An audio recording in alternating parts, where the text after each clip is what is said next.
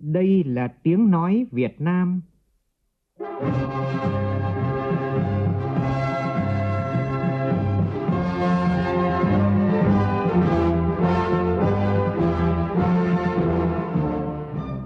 là tiếng nói Việt Nam,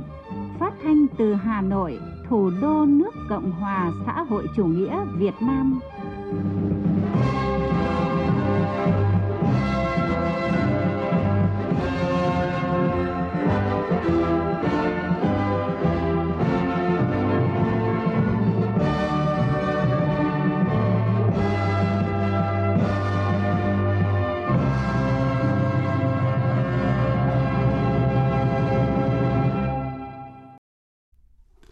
Biên tập viên Duy Quyền xin kính chào quý vị và các bạn. Mời quý vị và các bạn nghe chương trình Thời sự trưa của Đài Tiếng Nói Việt Nam với những nội dung chính sau đây.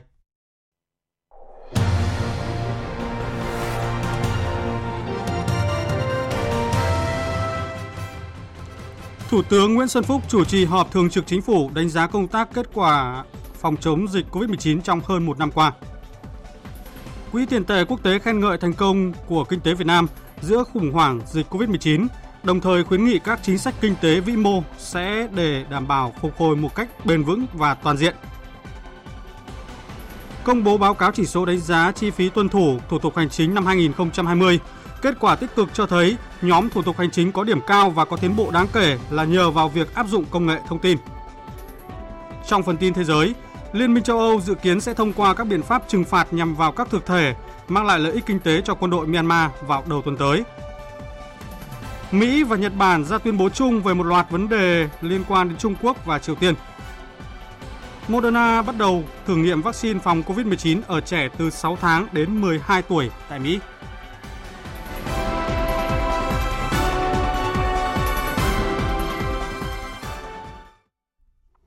Bây giờ là tin chi tiết. Thưa quý vị và các bạn, sáng nay tại phủ Chủ tịch, Đại sứ Panama Eligio Alberto Salas de Leon – Đại sứ Singapore Jaya Zatnam, Đại sứ Indonesia Jenny Abdi đã trình quốc thư lên Tổng Bí thư Chủ tịch nước Nguyễn Phú Trọng. Sau lễ trình quốc thư, Tổng Bí thư Chủ tịch nước Nguyễn Phú Trọng đã tiếp các đại sứ. Phản ánh của phóng viên Việt Cường. Tại buổi tiếp, thay mặt nhà nước và nhân dân Việt Nam, Tổng Bí thư Chủ tịch nước Nguyễn Phú Trọng chào mừng các đại sứ đặc mệnh toàn quyền Panama, Singapore và Indonesia tới nhận nhiệm vụ tại Việt Nam. Qua các đại sứ, Tổng Bí thư Chủ tịch nước gửi lời thăm hỏi và lời chúc sức khỏe tới các vị lãnh đạo nhà nước của các đại sứ. Tổng Bí thư Chủ tịch nước bày tỏ vui mừng được gặp các đại sứ, hy vọng các đại sứ sau khoảng thời gian ngắn đặt chân đến Việt Nam đã phần nào cảm nhận được nét đẹp, lòng hiếu khách, sự thân thiện và đặc biệt là cuộc sống bình an ở Việt Nam. Tổng Bí thư Chủ tịch nước tin tưởng với kinh nghiệm trình độ và sự hiểu biết về Việt Nam, các đại sứ sẽ hoàn thành xuất sắc trọng trách của mình là cầu nối, vun đắp, thúc đẩy quan hệ hợp tác hữu nghị giữa Việt Nam và các nước mà các vị đại sứ là đại diện.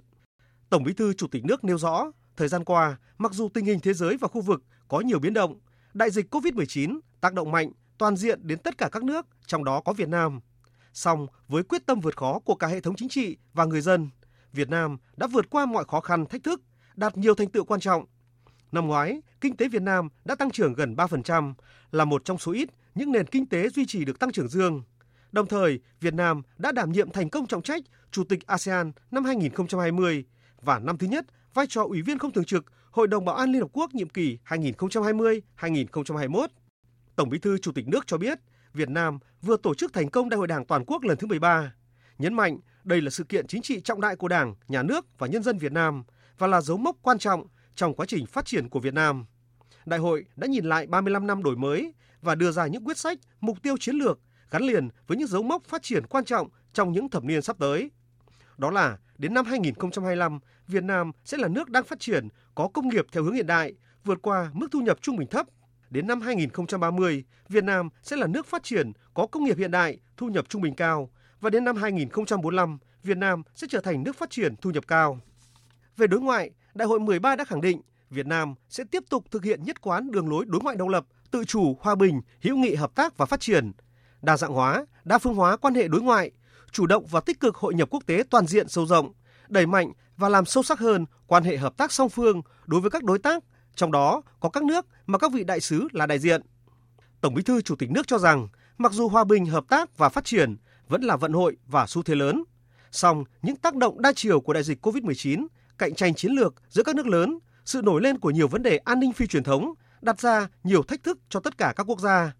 Trong bối cảnh đó, Việt Nam mong muốn cùng các nước tăng cường hợp tác cả trên bình diện song phương cũng như đa phương để cùng vượt qua thử thách. Trên tinh thần đó, Tổng Bí thư Chủ tịch nước mong muốn và đề nghị các đại sứ nỗ lực nâng cao hơn nữa hiệu quả hợp tác giữa Việt Nam và các nước mà các vị đại sứ là đại diện. Đồng thời mong muốn chứng kiến những dự án hợp tác mang dấu ấn cá nhân của các đại sứ trong nhiệm kỳ công tác tại Việt Nam. Tổng Bí thư Chủ tịch nước nhấn mạnh, Bộ Ngoại giao và các bộ ngành liên quan sẽ tạo mọi điều kiện thuận lợi để các đại sứ hoàn thành tốt nhiệm vụ của mình. Nhân dịp này, thay mặt nhà nước và nhân dân Việt Nam, Tổng Bí thư Chủ tịch nước gửi lời cảm ơn chân thành đến các vị lãnh đạo nhà nước và nhân dân của các đại sứ đã hỗ trợ và đồng hành cùng sự phát triển của Việt Nam trong suốt thời gian qua. Tổng Bí thư Chủ tịch nước chúc quan hệ hữu nghị và hợp tác giữa các nước và Việt Nam phát triển ngày càng tốt đẹp, phục vụ thiết thực lợi ích của nhân dân các nước cũng như hòa bình, hợp tác và phát triển ở khu vực và trên thế giới. Sáng nay tại trụ sở chính phủ, Thủ tướng Nguyễn Xuân Phúc chủ trì họp trực tuyến của Thường trực Chính phủ với các địa phương cả nước, đánh giá kết quả công tác phòng chống COVID-19 trong hơn một năm qua. Thủ tướng yêu cầu các thành viên chính phủ rút ra bài học và các giải pháp sắp tới để kiểm soát dịch bệnh hiệu quả, tiếp tục thực hiện mục tiêu kép đã đề ra. Tin của phóng viên Vũ Dũng.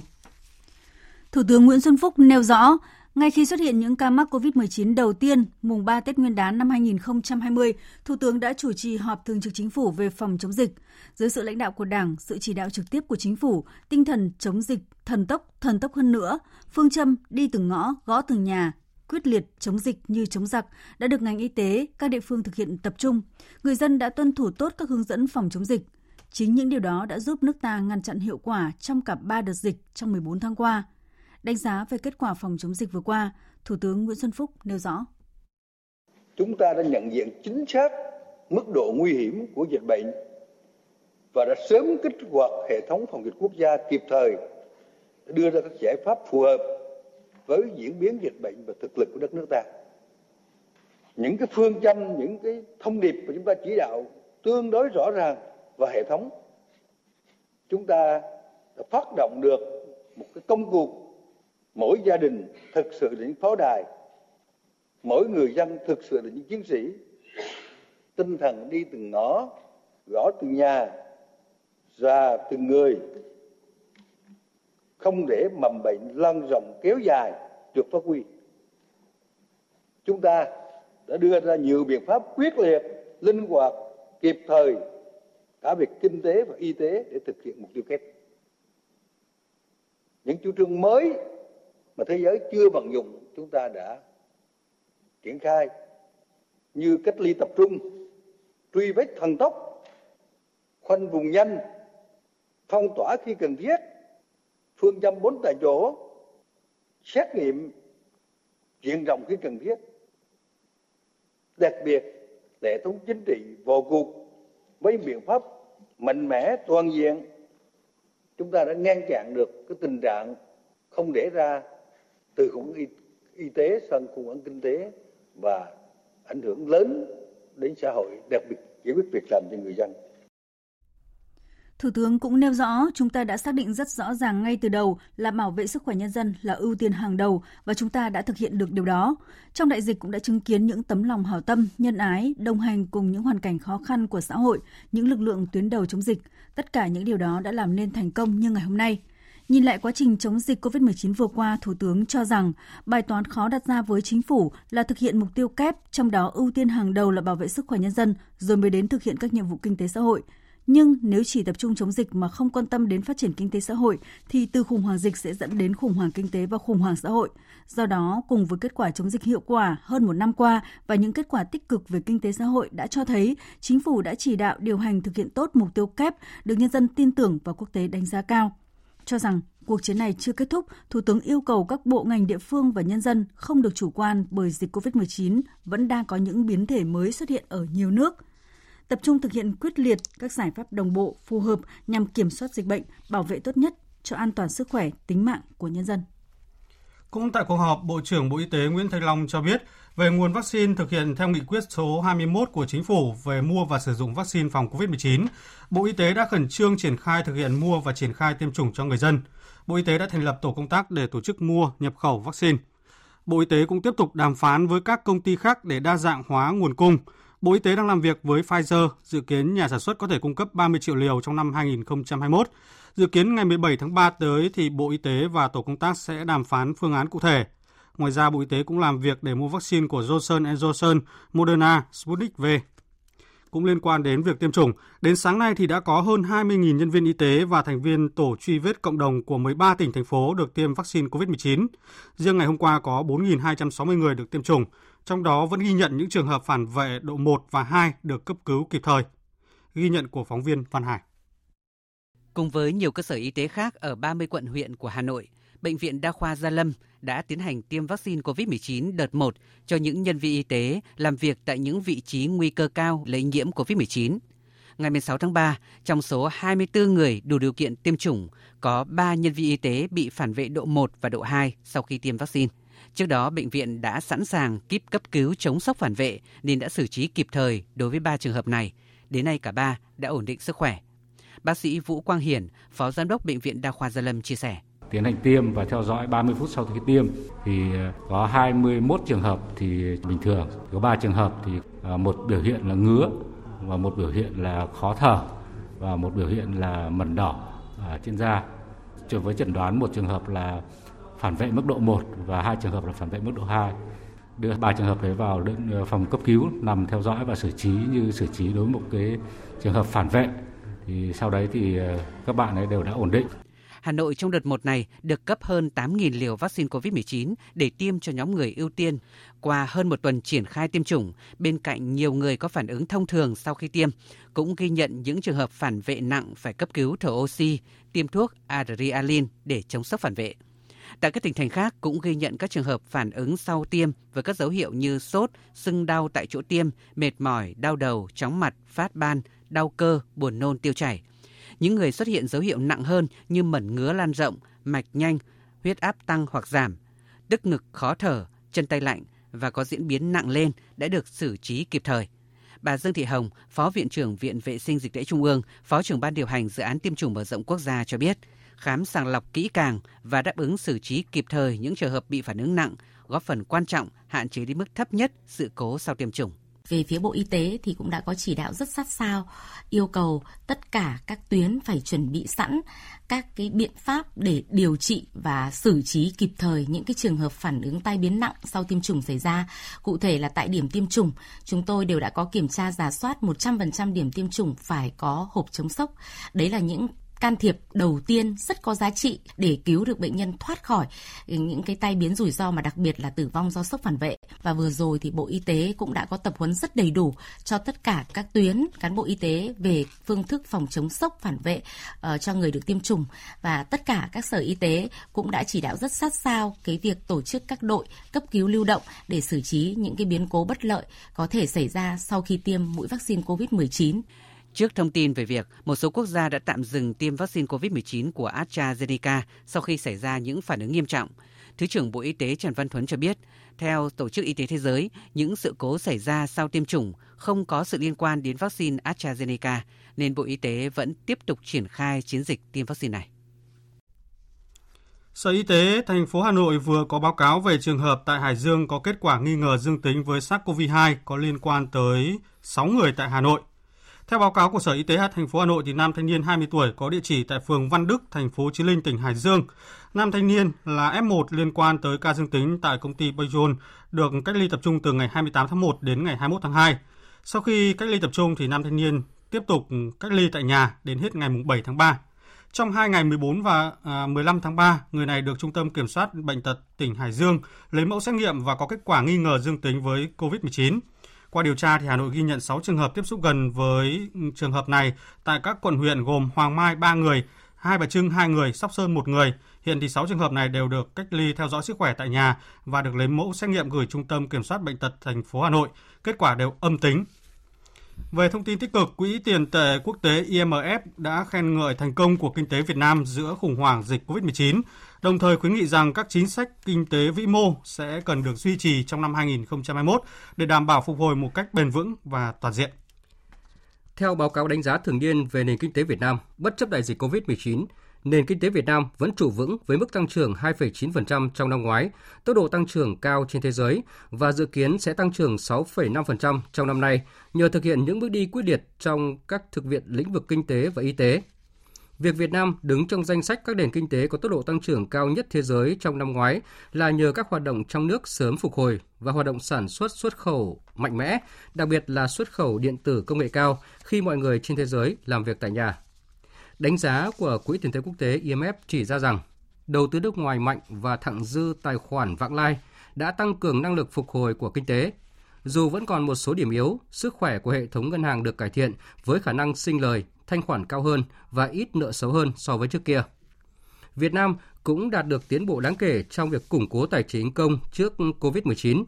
Việc xây dựng các vùng đệm về tài khóa và tài chính trước đại dịch đã giúp Việt Nam đương đầu tốt hơn với cú sốc. Tuy nhiên, theo IMF, vẫn còn khoảng trống lớn để Việt Nam thúc đẩy năng suất và cải thiện khả năng phục hồi kinh tế.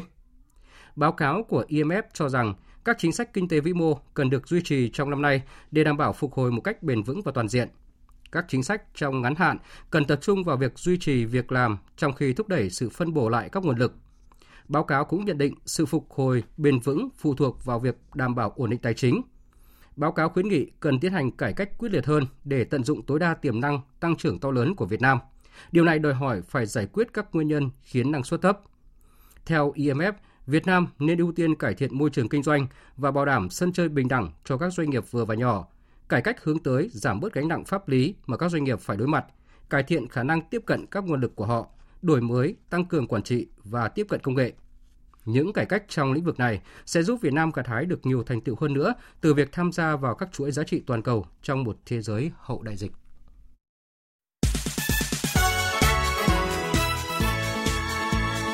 Hướng tới cuộc bầu cử đại biểu Quốc hội khóa 15 và Hội đồng Nhân dân các cấp nhiệm kỳ 2021 đến 2026.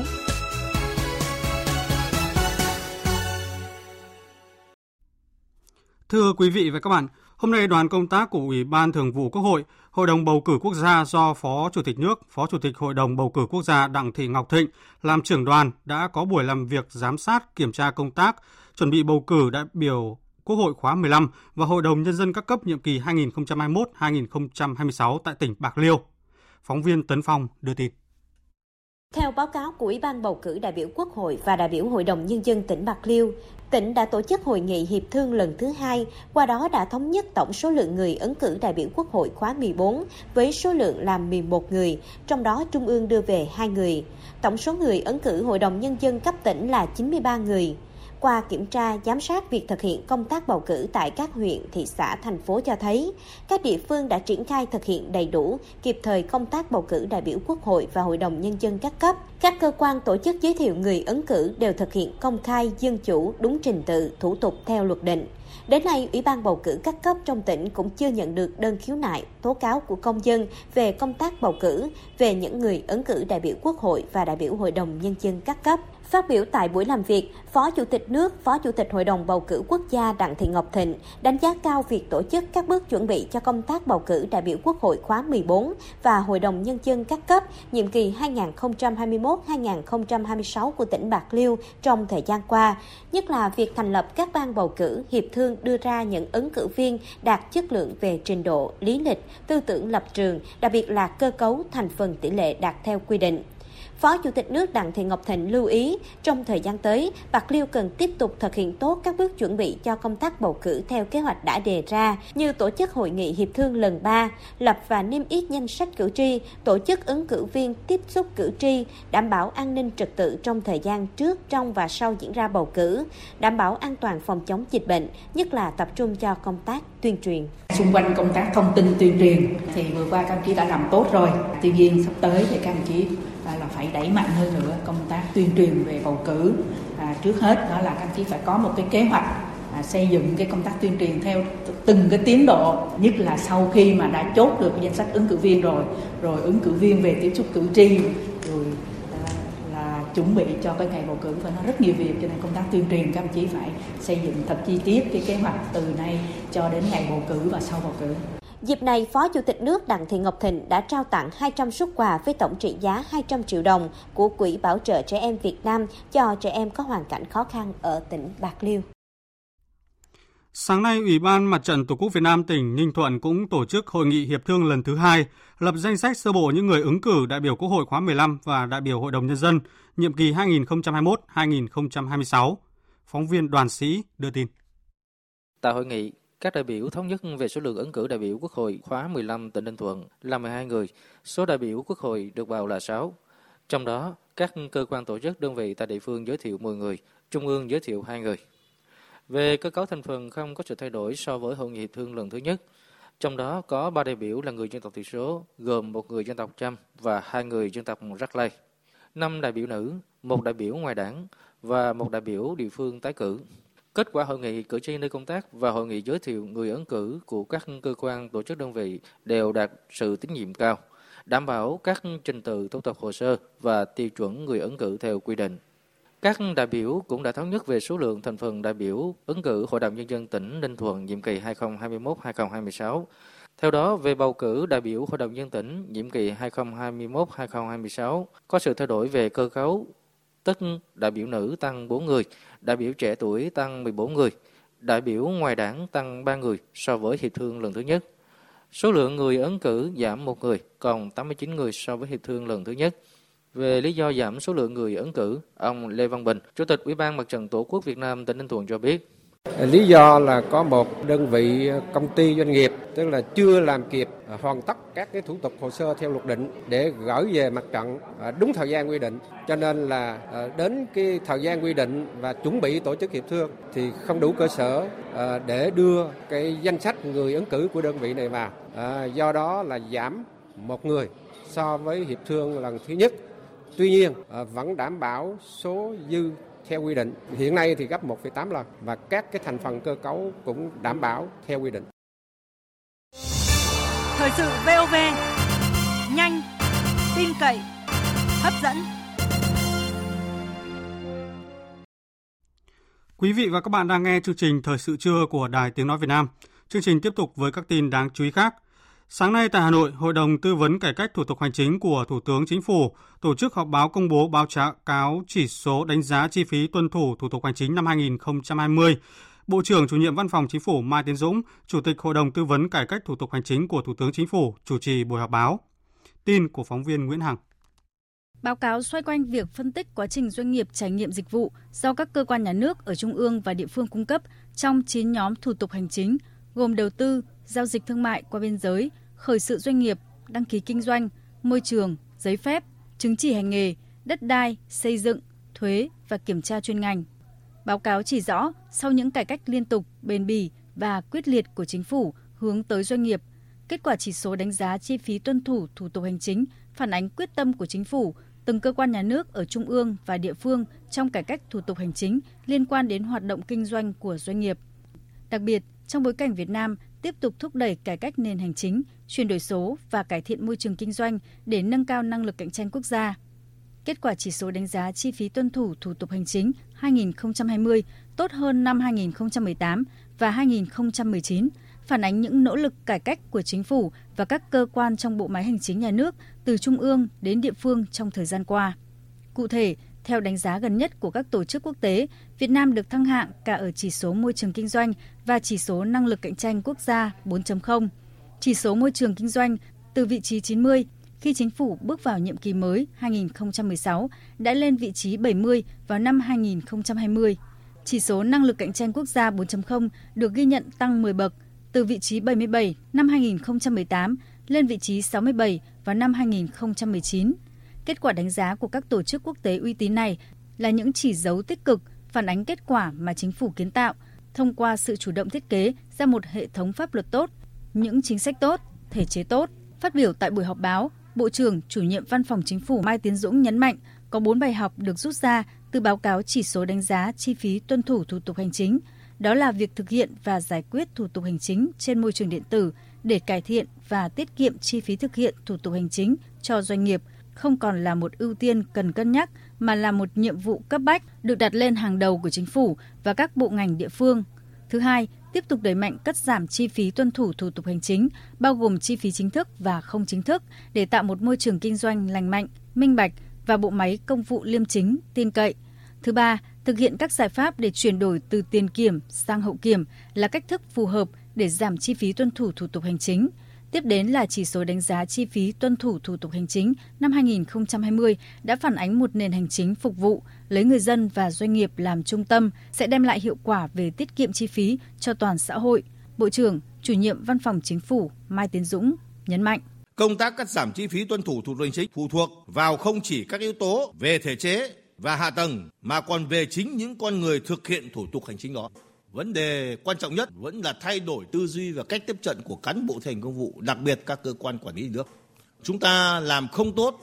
không thay đổi được tư duy thì dù chúng ta có ứng dụng công nghệ giỏi thế nào thì chúng ta không cải cách được. Chúng ta lấy cái cải cách để làm nền tảng và công nghệ là công cụ để thực hiện vấn đề cải cách mục tiêu cải cách của các nhà quản lý nhà nước với phương pháp đánh giá dựa trên mô hình chi phí và được xây dựng dựa trên kết quả khảo sát doanh nghiệp tại 63 địa phương ngay từ năm 2018 khi được công bố lần đầu tiên, báo cáo chỉ số đánh giá chi phí tuân thủ thủ tục hành chính thường niên được coi là chỉ dấu quan trọng. Theo đó, chỉ số phản ánh khách quan mức độ cải cách quy định, thủ tục hành chính, cải thiện môi trường kinh doanh cũng như quá trình thực thi chính sách pháp luật. Ban Thường vụ tỉnh ủy Khánh Hòa vừa tổng kết chương trình hành động số 14 của tỉnh ủy về việc thực hiện nghị quyết số 08 của Bộ Chính trị về phát triển du lịch trở thành ngành kinh tế mũi nhọn giai đoạn 2017-2020. Tin của phóng viên Thái Bình tại miền Trung.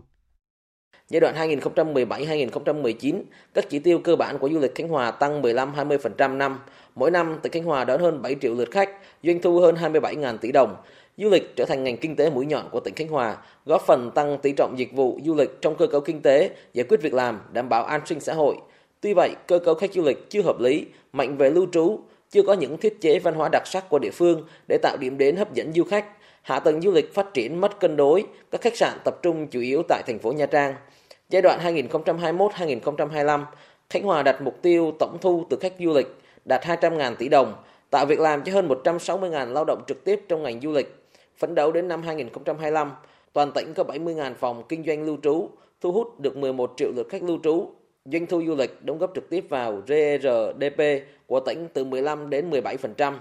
Để thực hiện mục tiêu này, tỉnh Khánh Hòa sẽ hoàn thiện cơ chế khuyến khích thu hút nguồn vốn xã hội, tham gia đầu tư nâng cấp hạ tầng giao thông, các điểm vui chơi giải trí quy mô lớn, trung tâm biểu diễn nghệ thuật, khuyến khích phát triển sản phẩm mới, sản phẩm đặc thù, sản phẩm dịch vụ mang tính chiến lược, Đồng thời, kiến nghị Thủ tướng Chính phủ mở rộng nâng cấp sân bay quốc tế Cam Ranh và cảng du lịch Nha Trang, bổ sung Khánh Hòa vào danh mục các địa phương được phép thí điểm trong đề án phát triển kinh tế ban đêm. Ông Nguyễn Khắc Định, Bí thư tỉnh ủy Khánh Hòa cho biết. Với nhiệm vụ trọng tâm là tiếp tục phát triển du lịch và trở thành cái trung tâm du lịch hàng đầu của cả nước, bảo đảm ba cái mục tiêu lớn là phát triển du lịch trở thành ngành kinh tế mũi nhọn, phát triển du lịch bền vững gắn với tăng trưởng xanh và khai thác kinh doanh du lịch có trọng tâm trọng điểm và thứ ba là chú trọng nâng cao chất lượng tăng trưởng và tính chuyên nghiệp. Ngành du lịch là phải chuyên nghiệp là phải hiện đại. Hiện nay nhân lực của chúng ta cũng còn đang kém cái này.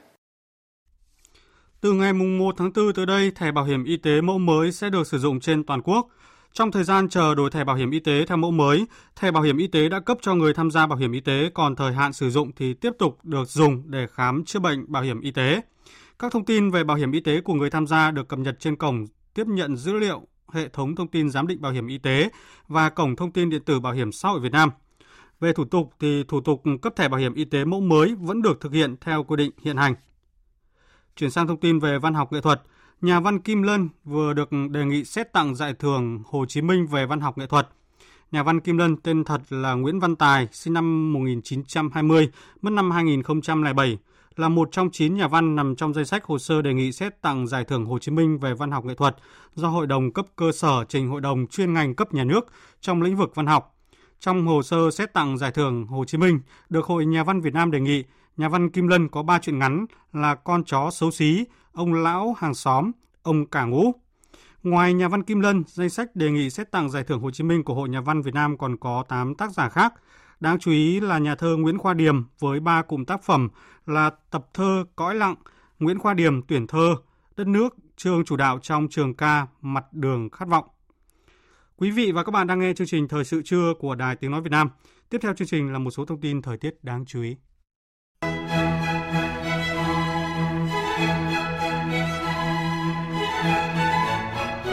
Trung tâm Dự báo Khí tượng Thủy văn thì hôm nay các tỉnh Bắc Bộ vẫn tiếp tục hình thái thời tiết sáng, sớm và đêm có mưa nhỏ, trời lạnh, có mưa phùn và sương mù. Nhiệt độ cao nhất từ 23 đến 26 độ. Riêng khu vực Tây Bắc thì trưa chiều giảm mây trời nắng với nhiệt độ cao hơn 29 đến 32 độ, có nơi hơn 32 độ. Khu vực Nam Bộ ngày nắng với nhiệt độ từ 31 đến 34 độ, riêng miền Đông có nơi nắng nóng với nhiệt độ cao hơn 35 độ. Tuy nhiên thì mưa rào và rông có thể sẽ xuất hiện vào chiều tối và đêm. Cũng trong ngày hôm nay thì chỉ số tia UV ở khu vực Trung Bộ và Nam Bộ vẫn duy trì ở ngưỡng có nguy cơ gây hại rất cao.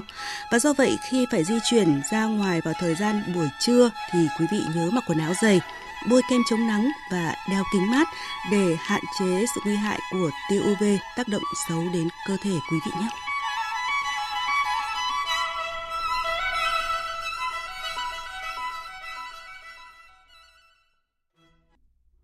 Xin được mở đầu phần tin thế giới với thông tin liên quan đến tình hình chính trị tại Myanmar. Bộ Ngoại giao Pháp cho biết Liên minh châu Âu sẽ thông qua các biện pháp trừng phạt nhằm vào các thực thể, mang lại lợi ích kinh tế cho quân đội Myanmar.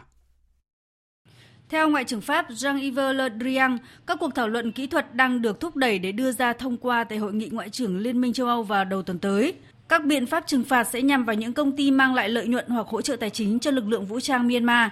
Đây được cho là biện pháp cứng rắn nhất của Liên minh châu Âu nhằm vào Myanmar, kể từ khi những bất ổn chính trị xảy ra tại quốc gia Đông Nam Á này vào đầu tháng 2 vừa qua. Trong khi đó, Liên minh châu Âu vẫn tiếp tục duy trì một lệnh cấm vận vũ khí nhằm vào Myanmar, áp đặt các biện pháp trừng phạt nhằm vào các quan chức quân sự cấp cao kể từ năm 2018. Ngoại trưởng Pháp khẳng định Liên minh châu Âu sẽ dừng tất cả sự ủng hộ ngân sách cho Myanmar, cũng như đưa ra các biện pháp nhằm vào lợi ích của những cá nhân bị liệt vào danh sách trừng phạt liên quan đến những diễn biến chính trị gần đây tại Myanmar. Các ngoại trưởng và bộ trưởng quốc phòng Mỹ và Nhật Bản vừa tham dự cuộc họp Ủy ban tham vấn an ninh giữa hai nước. Hai bên đã ra tuyên bố chung về một loạt vấn đề bao gồm Trung Quốc và Triều Tiên sau cuộc họp. Phóng viên Phạm Huân, thường trú tại Mỹ, đưa tin. Theo Bộ Ngoại giao Mỹ, tuyên bố chung nêu rõ mối quan hệ đồng minh Mỹ-Nhật tiếp tục là cơ sở cho hòa bình, an ninh và thịnh vượng ở Ấn Độ Dương-Thái Bình Dương. Mỹ và Nhật Bản cho rằng cách hành xử của Trung Quốc không tuân thủ trật tự quốc tế hiện nay và mang lại các thách thức về công nghệ, quân sự, kinh tế và chính trị đối với Liên minh Mỹ-Nhật cũng như cộng đồng quốc tế. Các bộ trưởng hai nước cam kết chống lại cưỡng ép và hành vi gây bất ổn đối với các nước khác trong khu vực, đồng thời cản trở hệ thống quốc tế dựa trên luật lệ, tái khẳng định ủng hộ thương mại hợp pháp không bị cản trở và tôn trọng đối với luật pháp quốc tế, bao gồm tự do hàng hải và hàng không và các hoạt động sử dụng biển hợp pháp khác. Các bộ trưởng bày tỏ quan ngại sâu sắc đối với các hành động gây gián đoạn gần đây ở khu vực như luật hải cảnh của Trung Quốc. Hai bên cũng thảo luận cam kết của Mỹ đối với quốc phòng của Nhật Bản theo điều 5 của Hiệp ước An ninh Mỹ-Nhật, bao gồm quần đảo Senkaku. Mỹ và Nhật Bản tiếp tục phản đối bất kỳ hành động đơn phương nào nhằm tìm cách thay đổi hiện trạng hoặc cản trở Nhật Bản quản lý quần đảo Senkaku.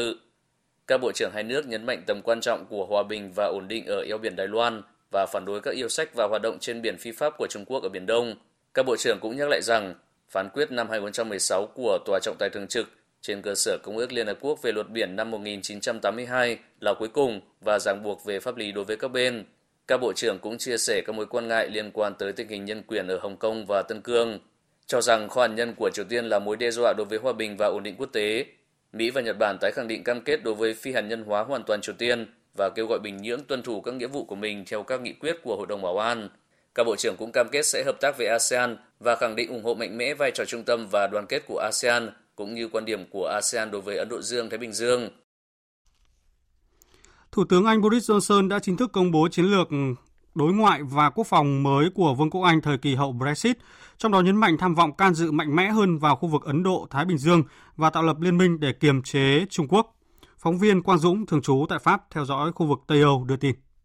Những chi tiết quan trọng nhất trong bản chiến lược đối ngoại và quốc phòng dày hơn 100 trang được Thủ tướng Anh Boris Johnson trình bày trước Nghị viện Anh chiều ngày 17 tháng 3, bao gồm việc chấm dứt 30 năm giải trừ quân bị của nước này kể từ thời điểm chiến tranh lạnh kết thúc, khi gia tăng chi tiêu quốc phòng thêm 24 tỷ bảng Anh trong vòng 4 năm tới, với mục tiêu duy trì ngân sách quốc phòng hàng năm ở mức 2,2% GDP và là nước có chi tiêu quân sự lớn nhất châu Âu.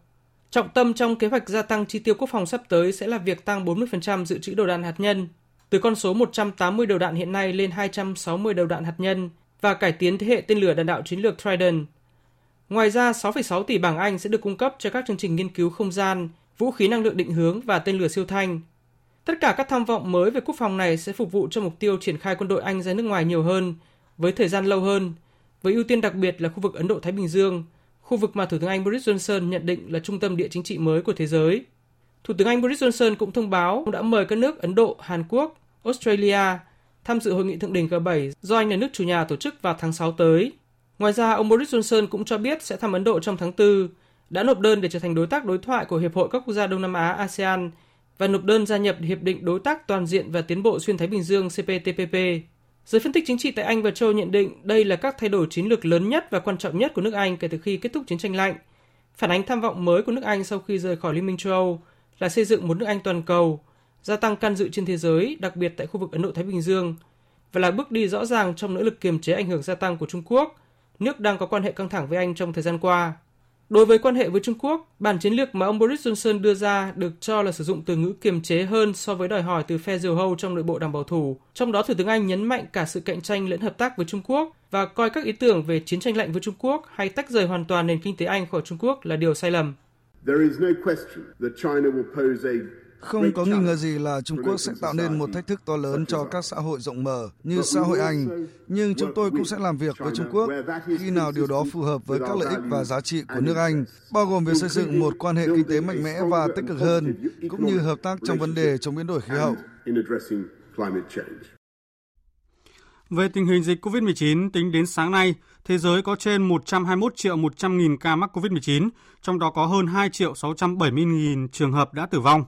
Mỹ vẫn là quốc gia chịu thiệt hại nặng nề nhất bởi dịch COVID-19 với trên 30 triệu 100 nghìn ca mắc và hơn 548.800 trường hợp tử vong.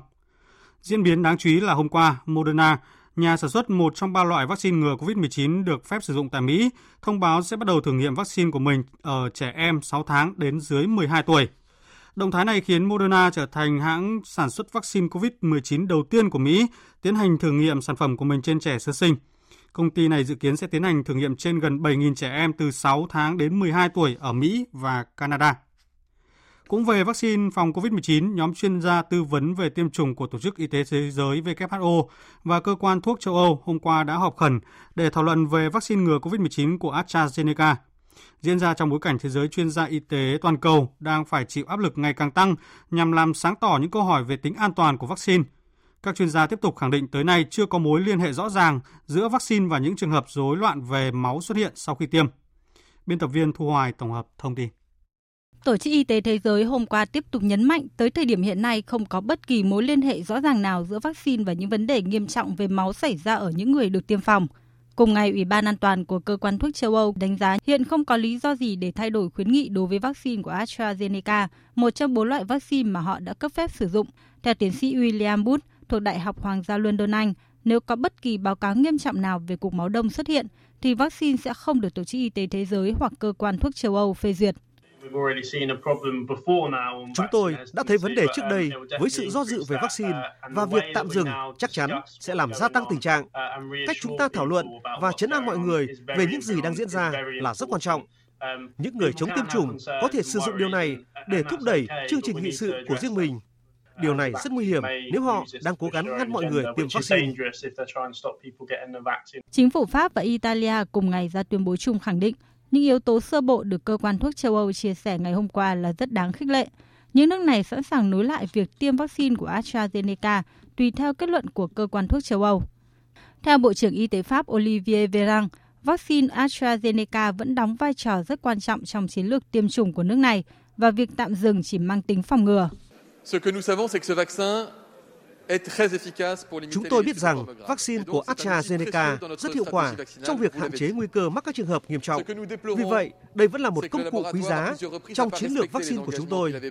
Điều chúng tôi thất vọng là trong nhiều trường hợp, phòng thí nghiệm đã không tôn trọng các cam kết mà họ đã thực hiện với các nước thuộc Liên minh châu Âu về việc cung cấp các liều. Tuy nhiên, vaccine của AstraZeneca vẫn rất quý giá trong chiến lược của chúng tôi.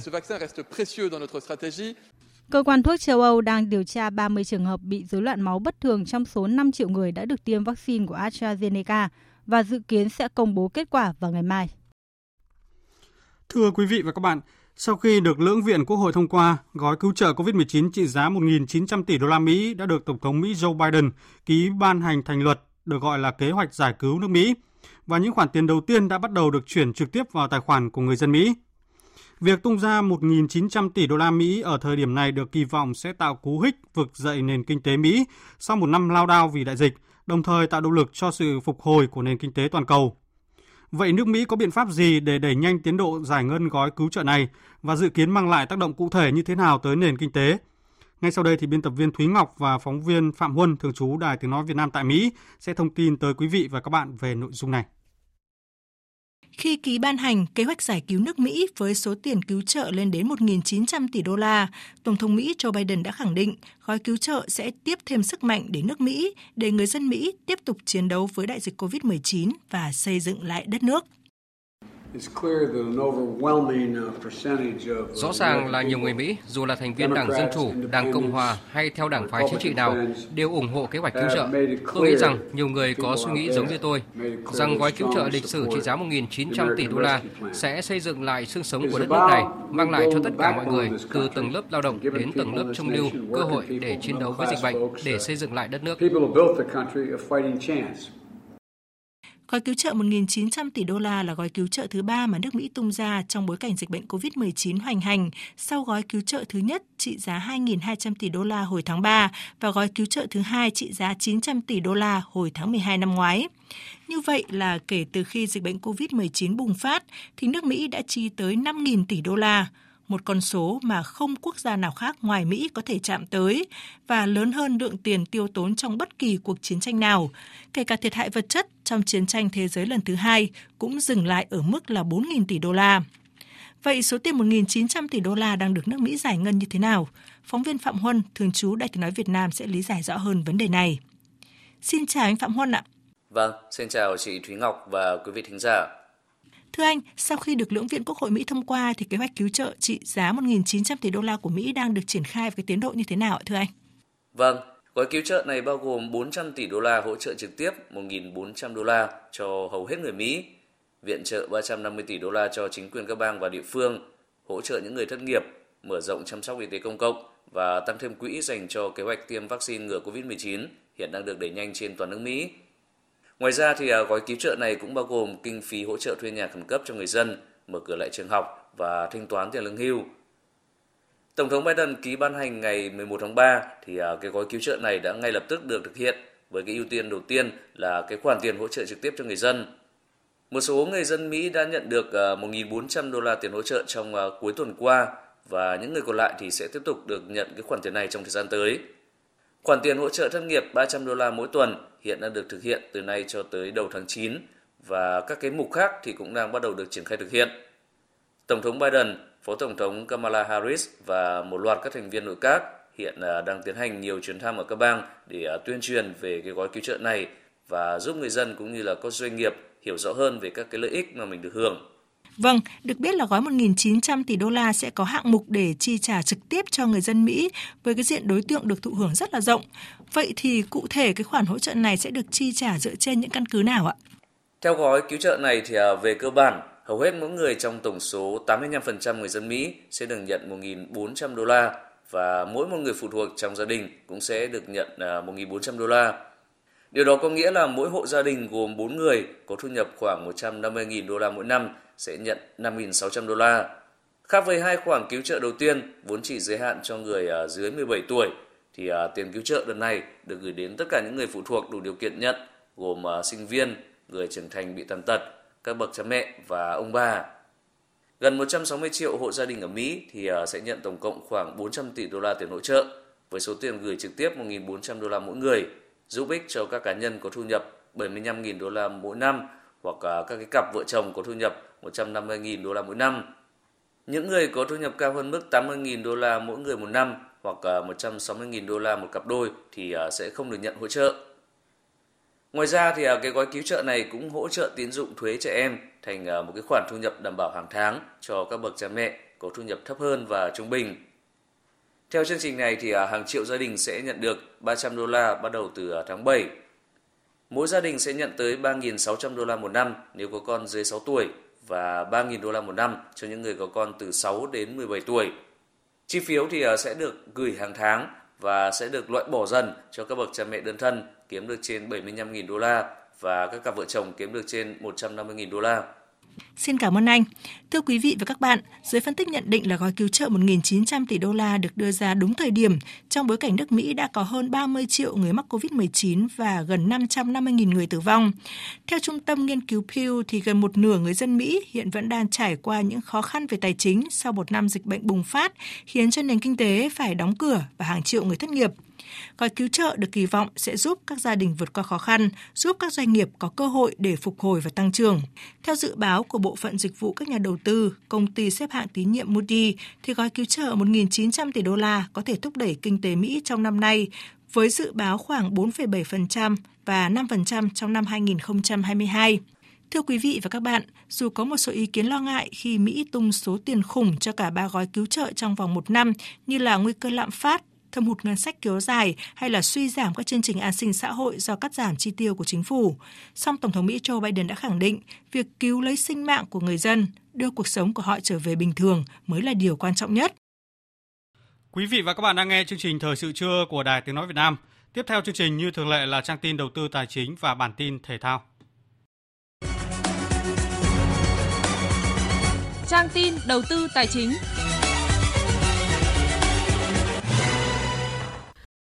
Quý vị và các bạn thân mến, giá vàng thế giới tăng chớp nhoáng. Cụ thể, thời điểm 8 giờ 45 phút theo giờ Việt Nam, giá vàng thế giới đứng ở mức 1.733 đô la Mỹ một ounce, tăng 1 đô la Mỹ một ounce so với cùng giờ sáng qua. Trong nước, giá vàng diễn biến theo chiều ngược lại. Giá vàng SJC sáng nay mua vào ở mức là 55 triệu 250 000 đồng một lượng, bán ra là 55 triệu 650 000 đồng một lượng, giảm khoảng 50 000 đồng một lượng. Công ty Bảo Tín Minh Châu niêm yết giá vàng rồng Thăng Long ở mức mua vào là 51 triệu 610 000 đồng một lượng và bán ra là 52 triệu 210 000 đồng một lượng. Ngân hàng Nhà nước công bố tỷ giá trung tâm của đồng Việt Nam với đô la Mỹ hôm nay ở mức 23.204 đồng, không đổi so với hôm qua. Tại các ngân hàng thương mại như Vietcombank niêm yết tỷ giá ở mức mua vào 23.170 đồng một đô la và bán ra 22.990 đồng một đô la. Lãi suất tiết kiệm giảm nhiều hơn tăng trong khi chỉ có 1 đến 2 ngân hàng điều chỉnh tăng nhẹ lãi suất đầu vào ở mức 0,1 đến 0,2 điểm phần trăm ở một số kỳ hạn ngắn, thì có cả chục ngân hàng giảm từ 0,05 cho đến 0,3 điểm phần trăm lãi suất tiết kiệm. Nguyên nhân là do thanh khoản đang dư thừa, trong khi cầu tín dụng chưa cao, còn trên thị trường chứng khoán bước vào phiên giao dịch sáng nay, tâm lý cảnh giác và lo ngại thị trường giảm sâu sau thời gian rằng co khiến VN Index vẫn duy trì trạng thái rung lắc và giảm nhẹ ngay khi mở cửa. Đà giảm có phần nới rộng hơn khi sang đợt khớp lệnh liên tục do áp lực bán gia tăng và có phần hướng đến nhóm cổ phiếu blue chip. Tuy nhiên, dòng ngân hàng vẫn đóng vai trò là trụ cột chính giúp thị trường lấy lại sắc xanh hy vọng. Kết thúc phiên giao dịch VN Index đạt 1.179,26 điểm, HNX Index đạt 275,87 điểm. Đầu tư tài chính biến cơ hội thành hiện thực. Đầu tư tài chính biến cơ hội thành hiện thực.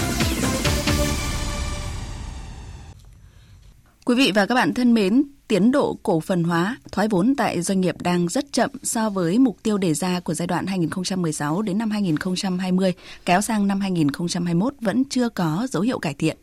Theo các chuyên gia kinh tế, trong bối cảnh những nguyên nhân nội tại vẫn chưa được giải quyết, nay còn chịu tác động nặng nề từ đại dịch COVID-19, tiến độ cổ phần hóa có nguy cơ tiếp tục chậm trễ trong bối cảnh đó thì hàng loạt các giải pháp đã được chính phủ, các bộ ngành địa phương tiếp tục đưa ra để đẩy nhanh quá trình này trong thời gian tới. Ở góc độ chuyên gia tài chính, phóng viên Hà Nho đã phỏng vấn tiến sĩ Đỗ Thái Hưng, tổng giám đốc công ty cổ phần đầu tư Finprod về những tác động chính sách tới quá trình cổ phần hóa doanh nghiệp nhà nước, trong đó có việc thu hút nhà đầu tư. Mời quý vị và các bạn cùng nghe. Thưa ông là hiện nay thay đổi tỷ lệ thoái vốn tại nhiều doanh nghiệp thì điều này có làm thúc đẩy nhanh hơn cái tiến trình cổ phần hóa mà hiện nay là đang được đánh giá bị chậm so với yêu cầu của chính phủ không ạ? Trong thời gian vừa qua thì chúng ta cũng thấy rằng có rất nhiều kế hoạch thoái vốn của nhà nước đã bị trì hoãn lại. Cái này đến từ ờ, một số yếu tố, đặc biệt là những cái vướng mắc hay là những khó khăn trong việc là định giá thoái vốn tuy nhiên là phần nhiều việc thoái vốn thành công cũng liên quan đến cái việc là những cái kế hoạch nhà nước đưa ra đôi khi cần lộ trình thoái vốn nó có thể là lớn quá dẫn đến việc có khó khăn trong việc là kêu gọi nhà đầu tư. Thế chính vì vậy việc thay đổi tỷ lệ sở hữu và tỷ lệ thoái vốn giúp cổ phần hóa hay là việc thoái vốn của nhà nước có thể được đẩy nhanh hơn. Theo ông thì cái tỷ lệ như thế nào là phù hợp ạ? Thường thực sự đối với những cái ngành trọng điểm với những cái uh, lĩnh vực kinh tế trọng điểm mà chúng ta vẫn còn đang muốn kiểm soát hoặc tư nhân chưa có khả năng tham gia hoàn toàn vào những lĩnh vực đó thì nhà nước chưa nhất thiết phải ờ, thoái vốn ờ, trên 50%. Tuy nhiên ở những lĩnh vực mà ờ, nhà nước không cần thiết hoặc là tư nhân đang có khả năng đảm nhiệm rất là tốt thì cái việc thoái vốn có thể trên 50% thì sẽ hấp dẫn hơn rất nhiều đối với nhà đầu tư cá nhân, đặc biệt là những cái tổ chức mà định chế tài chính tư nhân họ có khả năng hoạt động trong lĩnh vực này rồi thì họ rất là muốn sở hữu trên được 50% để có thể đẩy mạnh hơn nữa, để có thể có được tác động và quyết định nhanh trong những cái quyết định của doanh nghiệp bởi vì uh, khi có tỷ lệ sở hữu lớn thì cái khả năng tự quyết liên quan đến những cái chính sách của doanh nghiệp nó sẽ nhanh và hiệu quả hơn. À, vậy thì điều này nó có tác động hoặc là ảnh hưởng như thế nào tới cái việc là mong muốn nắm giữ cổ phần chi phối của nhà nước không? Thực ra thì như đã nói thì nhà nước uh, như hiện nay thì chính sách của nhà nước cũng đang uh, chủ động là không còn nắm giữ trong những cái ngành mang tính chất là quan trọng và ảnh hưởng thiết yếu đến an ninh chính trị cũng như là kinh tế chính vì vậy nên nhà nước thì về nguyên tắc là nhà nước là một chỉ là đơn vị quản lý tạo hỗ trợ cho nền kinh tế việc thoái bớt trên 50% giảm kiểm soát chi phối cũng không ảnh hưởng gì đến quyền lợi hay là các cái hoạt động kinh tế mà ngược lại nó còn thúc đẩy mạnh mẽ hơn cho nền kinh tế. Vâng ạ, xin trân trọng cảm ơn ông.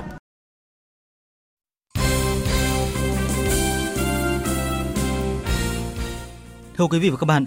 dưới sự dẫn dắt của huấn luyện viên trưởng Philippe Chusier, thời gian này đội tuyển U18 Việt Nam đang tập luyện tại Trung tâm Đào tạo bóng đá trẻ Việt Nam.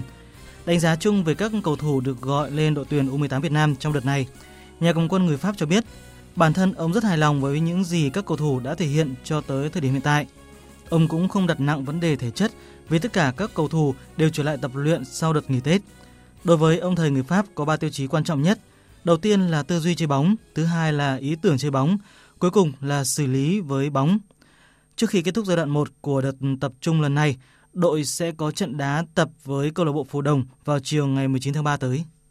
Còn vào chiều qua, giải bóng đá nữ U19 quốc gia 2021 đã khai mạc tại sân vận động Thanh Trì, Hà Nội. Gia quân trong ngày khai màn, cả 4 đội bóng chia điểm với các tỷ số hòa. Thành phố Hồ Chí Minh hòa Hà Nội Watabe, Phong Phú Hà Nam hòa U19 Sơn La. Tham dự giải U19 nữ năm nay có 5 đội bóng gồm Than khoáng sản Việt Nam, Hà Nội Watabe, Thành phố Hồ Chí Minh, Phong Phú Hà Nam và Sơn La.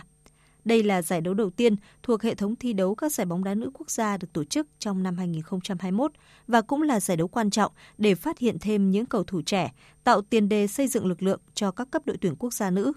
Huấn luyện viên trưởng đội tuyển quốc gia Mai Đức Trung cho biết. Chúng tôi rất cần những cái cái cái giải thi đấu như thế này. Đấy, và tất cả có mặt những cái cái cái các đội như này mà là của các câu lạc bộ mà đấy là hết sức cố gắng của các câu lạc bộ và thậm chí là của liên đoàn bóng đá Việt Nam đã hỗ trợ rất nhiều cho các câu lạc bộ. Chiều mai 18 tháng 3, vòng 4 V-League 2021 sẽ khởi tranh. Ở vòng này, Nam Định sẽ tiếp đón đương kim vô địch Viettel trên sân Thiên Trường. Trên ờ, sân đấu này, Nam Định đã bất ngờ thắng Hà Nội 3-0 ở vòng 1. Trợ lý huấn luyện viên Nguyễn Văn Dũng hy vọng sân Thiên Trường sẽ tiếp tục là điểm tựa giúp Nam Định thi đấu tốt trước Viettel. Chúng tôi đánh giá rất là cao đội Viettel. Thì uh, ban huấn luyện đề ra một cái đấu pháp là sao nó hợp lý nhất để thi đấu với đội Viettel. Nam Định là đội thi đấu sân nhà nó ổn định và tốt nhất. Thì có được cái sự ờ, cổ vũ nhiệt tình của khán giả thì tôi hy vọng các cầu thủ sẽ chơi trên 100% sức để làm sao đáp ứng được cái mong mỏi của hội cổ động viên cũng như những người dân Nam Định.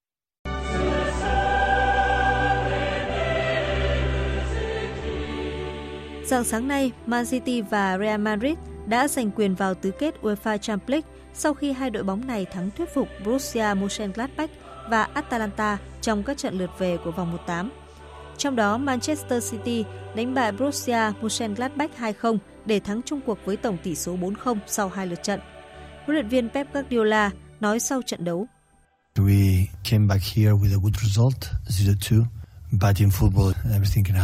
uh, Chúng tôi đến đây với một kết quả tốt khi đã thắng 2-0 ở lượt đi. Trong bóng đá thì mọi chuyện đều có thể xảy ra. Thế nên mọi vị trí của chúng tôi đều đã thi đấu nỗ lực và đã có được thêm hai bàn thắng nữa. Chúng tôi đã vượt qua vòng loại và có mặt ở tứ kết. Tôi không biết chuyện gì sẽ xảy ra tiếp theo. Chúng tôi chỉ biết tập trung chơi tốt hơn có thể so với trận đấu hôm nay.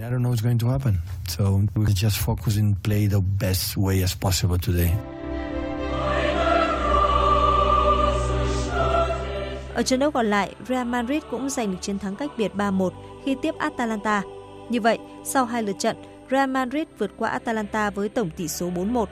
Huấn luyện viên Zidane bày tỏ sự hài lòng với những gì mà các cầu thủ Real đã thể hiện.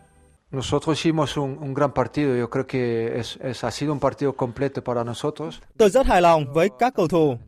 Họ đã có màn trình diễn tốt từ đầu đến cuối trước một đối thủ đòi hỏi nhiều về mặt thể lực. Chúng tôi cần phòng ngự tốt, kiểm soát bóng tốt và đã làm được điều đó. Vì vậy, có thể nói đây là một màn trình diễn hoàn hảo. Tôi đánh giá cao sự thể hiện của Karim Benzema, Luka Modric, Toni Kroos, Vinicius, nhưng trên tất cả, toàn đội đã thi đấu tuyệt vời. Partido que hicieron fantástica y, y bueno, mejor que esté con nosotros. Như vậy, đến lúc này đã xác định được 6 đội bóng góp mặt ở vòng tứ kết, gồm Borussia Dortmund, FC Porto, Liverpool, Paris Saint-Germain, Manchester City, Real Madrid. Danh tính hai đội bóng còn lại góp mặt ở vòng tứ kết sẽ được xác định vào lúc dạng sáng mai sau khi kết thúc các cặp đấu giữa Bayern Munich gặp Lazio và Chelsea gặp Atletico Madrid.